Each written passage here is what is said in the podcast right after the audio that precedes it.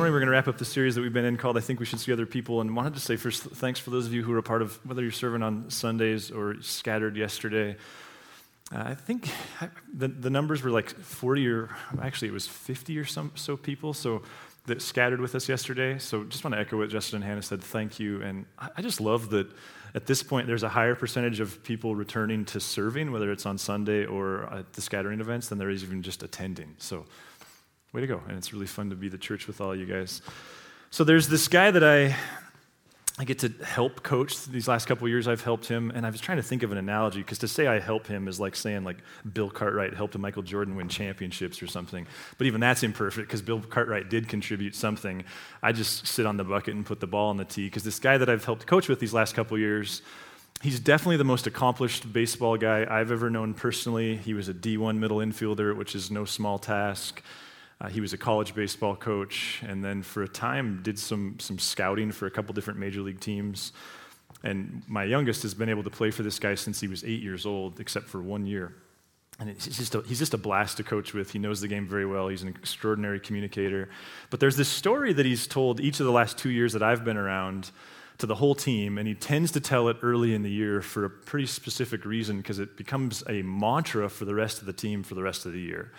And the story is of a time when he was coaching this college program, and when he was hired by this program, it, it was the, that team was the doormat of the entire conference. And of course, in the college world, when you get hired to be a new coach, the thinking is that in four years' time you can turn the program because at least by that point your recruits are seniors. Uh, and they were in a tournament, I think it was only two years into his tenure was a tournament, as I recall, that was in Spokane. It featured some of the best teams in the country from his, this, the level of, of college that they were at. It wasn't a D1 program. I forget what, what division level it was. But they're at this massive tournament in Spokane with some of the best teams. And this team that he was coaching just now for the second year, they, they just played out of their minds the whole tournament and they made it to the chipper. Now, they were in the championship game against what I think was the best team in the country at their level. It was late in the game, something like the eighth inning, tie ball game. Their leadoff guy got on base. They had a guy on second then with no outs. My friend's team did. One of his better hitters up to bat. And that guy got up and he roped one down the third baseline. And if you're not familiar with baseball culture or rules, like tennis in baseball, if the ball hits the foul line, especially behind first base or behind third base, it's fair. If any parts of it, part of it hits the foul line, it's fair. And my friend said he swore from the dugout he watched chalk fly in the air. This was back before they used paint, they actually used chalk. And he said he watched it fly in the air. And so, of course, in his mind, he's already calculated a win. The runner scores from second easy. This is going to be a blast. And no sooner is he thinking all those things than the umpire throws his arms in the air and yells foul ball. And my friend lost his mind, as he describes it. He ran out into the field, was arguing with that umpire. He wouldn't hear or in any way change his call. He ran to the other umpire, was trying to get him to confer, and maybe he would override him, maybe he had a better look. He wouldn't say anything. He went back to the original umpire. And at this point, he's just so out of his mind. I don't need to know to what degree he calculated this or it just happened, but he wasn't going anywhere until he was tossed. It's kind of this classic baseball culture. And so the umpire kicked him out. But before he left the field, and this is the part that he tells the team, before he left the field, he made his way back to home plate and he proceeded to kick the chalk line and eliminated the, the foul line from home plate all the way to the outfield grass. So, like, I don't know how long this took him, but he just, the whole way, just Billy Martin style, eliminated the chalk line. Finally had to leave the field, of course. As I recall, his team lost. Afterwards, he came out of the dugout. His dad was there, who was also a, is a very accomplished college baseball coach, and he was expecting to be greeted by this boy. That was sure funny. You showed that umpire kind of thing. And as he got close to his dad, his dad just looked at him, and of course, we can read our parents. He could tell from a, a little ways away that his dad wasn't as amused by his antics as he was. And his dad looked at him and he said, "You just made a complete fool of yourself." Though fool is not the exact word that was used in that situation. And then he said this line, and this is why he tells, uh, as best I can tell, this is why he tells every team he coaches this story. He said, In life, and I got the sense that this was a line that my friend had heard his whole life growing up, but suddenly in this moment it made more sense than it ever had before. He said, In life, you either react or you choose to respond. And you just reacted, and in doing, made a fool of yourself. It's a challenging story because I don't know about you. I think I'm more of a reactor than I am a responder more often than not. But I, I, I tell that story to say here's what I'm hoping this series has done is I don't know about you, but I'm, I'm pretty proud of where we're at culturally right now. Like when I look at some of the, the, the ways different businesses have adapted, I'm proud of our schools and our teachers and the way that like they found a way between everything and nothing. I'm, I'm proud of d- different sectors. I'm proud of you all and the way that you're serving. And it's weird. Like sometimes you should just stand in the back of the room because technically it's full right now, but it's empty. So like even you've adapted these two seats thing. It's I, am I'm, I'm proud. I, I, think that there was this season where we were reacting, and I, I why wouldn't we? We've never experienced. I just thinking in that video. Imagine if you'd, you'd have shown that video a year ago. People would have been like, "What are you talking about? What is quarantine?" And so, my, my hope in this series is that what we've done is create a little bit of space for you to just make some calculations, and, and, and it is with regard to how you're going to respond socially in this season. Because it seems to me that there's been lots of areas where we've been intentional about creating space to respond not react. And my hope was in this series, because as I've listened to you and walked with many of you and had conversations and tried to pay attention to what I felt like uh, God was working on in me, that there was this, we needed some space to get calculated and with respect to how are we going to respond socially. And that doesn't mean to me that I'm convinced that there's, one, there's a one size fits all answer for all of us. I, I can genuinely respect those of you who are of the more cautious side, whether that's because of your own medical condition or just because, frankly, that's just where you're at. I, I can totally respect that. And, and, and, simultaneously, the person who's of the, the more like, nah, I'm, I'm more accepting. I, I think there's room for all of that, but to still, my hope is in this series, we've, it's created conversation is to go, probably this isn't going away anytime soon. So, what does it mean to be human? And what does it mean that we're a social creature? And what does it mean to have connections? And what does it mean to reciprocate in relationship? And, and what does it mean to make sure that we're connecting? And so, this morning, what I want to do is I just have one more question. And listen, if you're not a Christ follower, we, we're so thrilled that you're here. It's, we've worked hard over the years to try to create a safe place for people like you who don't even like church. We try to, try, try, to create a safe place for those of you who not sure what you think about Jesus. You used to follow him, or you might follow him, or, or you may never follow him, but you're married to someone who does, or whatever. But this morning is one of those mornings where, honestly, I, I think the opportunity for you is to kind of just sit back and go like, okay, so th- that's what that would look like. Uh, there's, there's lots of different versions of what it means to follow Jesus and lots of different expressions. And I made a decision 12 years ago that I wasn't going to be among those deconstructing the way other people's are, people are doing it. I'm just going to go do it the way that I believe. And that's the great thing about planning a church and being a part of a community together is vote with your feet. But what I want to do this morning is for those of you who are Christ followers, I think there's a culture uh, that narrates predicated upon, that it's built upon and I guess uh, there's some questions that I want to ask, and, and hopefully they're not heavy handed, but just in the direction of making sure that, that we're responding, not reacting, as, as we think about what it means to, to follow God and what it means to follow God together. And the question, I've struggled with wording it all week. I'm ending it with articles and all the, breaking all these different rules that you're not supposed to, uh, to, to do. But the question is something like this What's the value of belonging to a people? And, and where my heart's and my head's coming from here is we've spent a lot of time on what do you need and your need to need and all those things that I think are very important and your need for connection, you're built for connection. I think there's another aspect of this, and it's really difficult in a season of COVID, and it's really difficult as individualistic Americans, but to go, what's the value of having a people that you belong to? Like, what's the value of, of having a people that, like, the, the value of them is higher than the value you give yourself, or at least equal? I, I don't know. I suppose we could have to nuance that in a little bit in a conversation. Like, what's the value of having a people that you go, this isn't really about me? I, I think some of the best coaches do this. You know, some coaches are out there coaching baseball because they love it more than everybody else, but some of them are out there because there's lots of things they ever love to, they also love to do. But frankly, they, they value kids and the sport and, and, and teaching them the sport. So, what's the value of having a community that you belong to? And, and I want to be a little self aware that that's an ironic question for me to ask because I'm the most self absorbed person I know, and I've been aware of that for years and just struggle to fix it. I mean that genuinely. Like, I'm a terrible listener.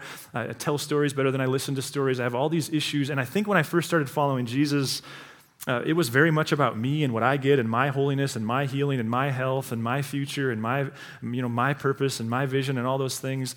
But there was this season, and I, I didn't master it, but there was a season in the mid 2000s.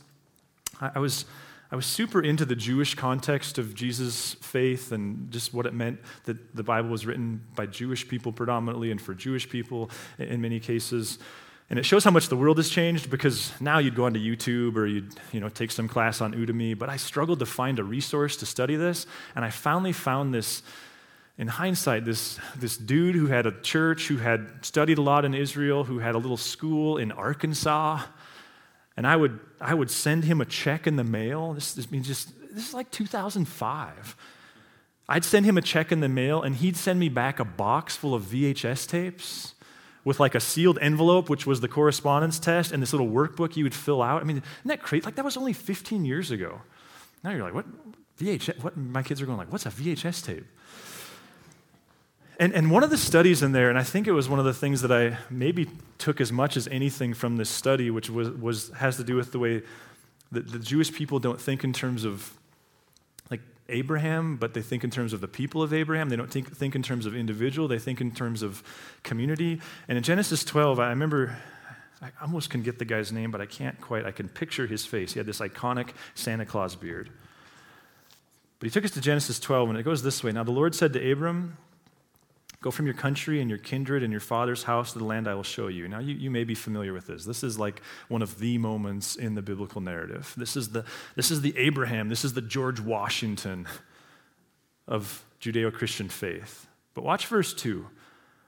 I will make of you, I love the way the NRSV does that. I will make of you a great nation. Sure, I'll bless you and I'll make your name great so that you will be a blessing. And there's this, these questions that I think can flow of like, is this, is this story about Abram? Or is it about the, the people that will come from Abram? I mean, is this story about Abram's privilege, or is this story about Abram's responsibility? And the way I formed the question for myself then, and again, I, I don't think in any way that I've mastered this. I can say it's, it's why we planted a church, not just a group of us in our living room started just doing church together. And I don't have the need to, to in any way deconstruct that or, or, or say that that's not valid. It just, for me, this is one of the moments why our lives, Teresa and I's lives, and many of us friends who were part of this, this is why they went the direction they were. There's, there's this question to, to me of well, what, if, what if God's in pursuit of a people, not a person? And what if I think AA has this really, really well when AA says, when you don't need us, we need you? That there's this central value that, yes, God values the individual. And I love the way Dallas Willard says that like, what makes him unique on the human scene is nobody gives more dignity to the individual human person. And this story, in its original context, was about a guy who, in some sense, was a means to an end, and the end was a people. What's, what's the value of, of belonging to a people? And I get that this is kind of like me talking about giving because the degree to which you would apply this, this thing that we do called narrate, I would be on the receiving end. And I go like, man, if my motives kind of make you, if they kind of gross you out this morning, that's great. Then just go apply it somewhere else. But what's the value of having a people that, that we belong to? Now, there's this book that my, my friend Nathan recommended to me a, a few months ago we bought a few of them. They're out there on that scattering table. It's called Silence. And, and it's the type of book that if you read the first 10 pages, you'll, get, you'll finish it. I almost guarantee it. But it, it's like, it makes the shack look like strawberry shortcake. And you're like, who's strawberry? I mean, it, it, like if you've ever read the book The Shack, which is really heavy, like this book is way heavier. It's, it's a historical fiction book. Uh, it's written by a Japanese man in the 70s. It's translated into English, of course. And what it's trying to recount, and as, as best the book says, it does so pretty accurately, are, is this era of Japanese history. Uh, in the early 1500s, the, the pre- predominantly Portuguese priests, Catholic priests, were, were very successful in, in bringing Christ to the, the, the country that we would now know as Japan, to that land, to those people, to that culture. In fact, by some estimates, there were as many as 100,000 Christians in Japan at its high point. But then there was a warlord who unified things, and in the late 15, early 1600s, uh, one of the, the unified nation of Japan, one of the decisions they made was to eliminate Christianity from the island. And of course, uh, that was made simple by the fact that they had no shame in just killing all the priests. And, and one of the priests was kind of their Abram. And is it Martin Scorsese or however you say his name? He has a book or a, a movie out on it. I'm never watching the movie. I was going to show you a clip from the movie, and I'm like, nope, not watching the movie. Because I would imagine that it is ho- horribly graphic, and I don't have a problem with that. I'm just I'm like, life is hard enough. I want to watch happy stuff. But the book, so, so, so, the movie seems to, best I can tell and what I've heard, is it leans more towards kind of the Abraham of, of this mission movement. Uh, word gets back to these mission, to, to Portugal and these Portuguese Catholic churches and leaders uh, that he's apostatized. And not only that he's apostatized, but that he's now like being persuasive within this movement of eliminating Christianity from, from the island. And there's these couple young priests. Uh, one of them becomes the main character. His name's Rodriguez, who, who, who they decide they're going back to the island. And in the book, at least, and if you decide to read it, I'd love to go for a walk with you after you read it because there's so many details that I, I still haven't worked out and reconciled. But as best I understood it, part of their motive for going back was to find that guy.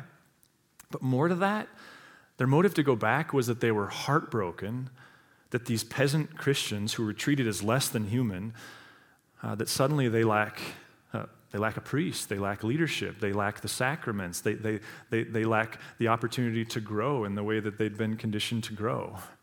And so they enter the island, more or less, they smuggle themselves onto the island, knowing that eventually they're going to get caught and that won't be pretty. And sure enough, they eventually are caught. And from there, the way the game is played is, is we're going to torture these peasants until you apostatize. And the Japanese, even then, had, had mastered the art of torture. They, they, would take these peasants and they would like roll them in rice blankets and then load them on a boat. And then they would say to the priest, like, you apostatizer, we're going to go drop them into the ocean. And they'd drop them into the ocean. I mean, they'd behead people. In one case, they, they hung these people more or less from crosses in the ocean, like on the, on the beach. And so during high tide, the people are like basically being waterboarded by the ocean. They're almost drowning. And then during low tide, of course, they're rescued from that moment or even as the tide goes out. And so they, they hang there for days before they die. Uh, the, the most horrific thing is they develop the pit. And they, they figure out that we can hang people upside down and they'll make the most horrifying sounds. And we'll just put the priest in jail next to them. But then, of course, if you hang somebody upside down after half an hour, an hour, they're going to pass out. But they figured out they won't pass out if we put holes in their head to relieve the pressure. So they'd put these holes behind their ears or sometimes in their temple, and so people would, would hang there for days, kind of drowning in their own blood. And these priests would just have to listen. And again, every once in a while, they'd show up. And in, in fact, uh, to be fair to, to, the theology of it, they'd put a p- picture of uh, Mary, Jesus' mom, on the ground, and they'd say, All you got to do is stand on that picture, and, and we'll stop. And there's this one sense, like for me, I think the Western individual Christian sense, there's this sense of like, cross your fingers behind your back and step on the picture, like God's worldview is bigger than that. God, God, God can understand that. But as best I can tell, that's not really the way they're seeing it. Because the, the, the issue for the priests is this issue of do I serve them best by saving their life? But, but also, like their hero goes down? Or do I serve the, the whole better by standing my ground and staying true to faith, and yet they die? It's this, it's, it, again, it's a really, really challenging read. I highly recommend it. But it, bring, it brought to the surface for me this very issue. To what degree is faith about having a people that you belong to, that you belong for? I've got to listen to some of you, uh, it seems like especially teachers and people in the medical field. I think a lot of small business owners. One of the beautiful things about this season is your vocational why. And we're going to explore this in December a little bit. But it seems like the vocational why is being refined. Like, if it was just about something to pay the mortgage, then it's like, this isn't worth it. The risk isn't worth it. I remember even early in COVID, Teresa and I were having conversations about, we, we I, We'd never considered that this was the implications of her being a nurse. I think that's what the book does. Is it draws to the surface to, to, what degree is your faith a privilege and to what degree is it a responsibility? And when do we cross that line between God, I love you, I love you, I love you, I want to mold you and shape you, God is saying to us, and God is going, okay, but now I've got a job for you. This is the creation theology stuff. This is a like, I've got a role for you to play. And, and, and Jesus, I think, he also takes up this issue. This is, one of the major narratives of, of the Gospels. And in, in Matthew 20, uh, there, there's a story that Matthew tells. Our current, my, my opinion is that our editorial way of doing the Bible with section breakups kind of ruins the negative or the, the narrative flow. But I'm going to try to read it through and just see if you catch the irony of what's going on here. While Jesus was going up to Jerusalem, he took the 12 disciples aside by themselves and said to them on the way, See, we're going up to Jerusalem, and the Son of Man will be handed over to the chief priests and the scribes, and they'll condemn him to death. Then they will hand him over to the Gentiles to be mocked and flogged and crucified, and on the third day he will be raised. Then the mother of the sons of Zebedee came to him with her sons, and kneeling before him, she asked a favor of him. And he said to her, What do you want? And she said to him, Declare that these two sons of mine will sit, one at your right hand and one at your left, in your kingdom. But Jesus answered, You do not know what you're asking. Are you able to drink from the cup that I am about to drink? And they said to him, Yeah, we're able. There's this thing called the Holy Grail. We watch movies about it. Indiana Jones went looking for it. King Arthur and his Knights of the Round Table went looking for it because legend had it that this cup was something that Joseph Arimathea uh, he used to capture some of the blood dripping from Jesus while he hung from the cross. And further legend said that that cup, which became this great relic of, of the church, that it found its way to England, which is where we get Indiana Jones. But this isn't really a story about a cup, is it? See, what we see here is the same issue, like it's the cyclical nature of the human experience, I think. These guys have in mind what it means to follow Jesus. They've got a clear picture.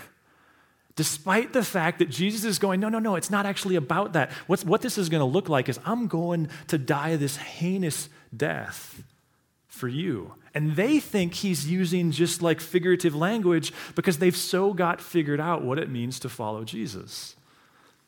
The story continues. He said to them, You will indeed drink my cup, which of course is a symbol of suffering. But to sit at my right hand and my left, this is not mine to grant, but it is for those for whom it has been prepared by my Father. When the ten heard it, they, they were angry with the two brothers. But Jesus called to him, to, to him and said, You know that the rulers of the Gentiles lord it over them, and their great ones are tyrants over them. It will not be so among you. But whoever wishes to be great among you must be your servant.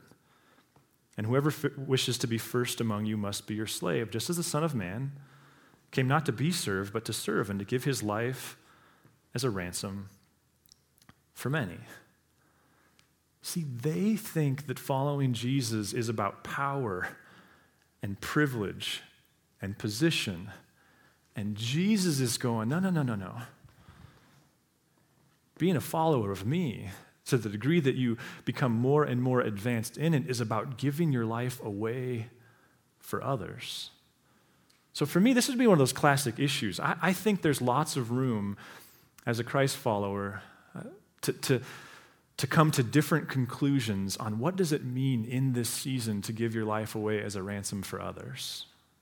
How, do you give expression to that? How, what, how do you give expression to, to what it means to, to, live your life in community? How do, you live, how do you give expression to what it means to have a people that you live for?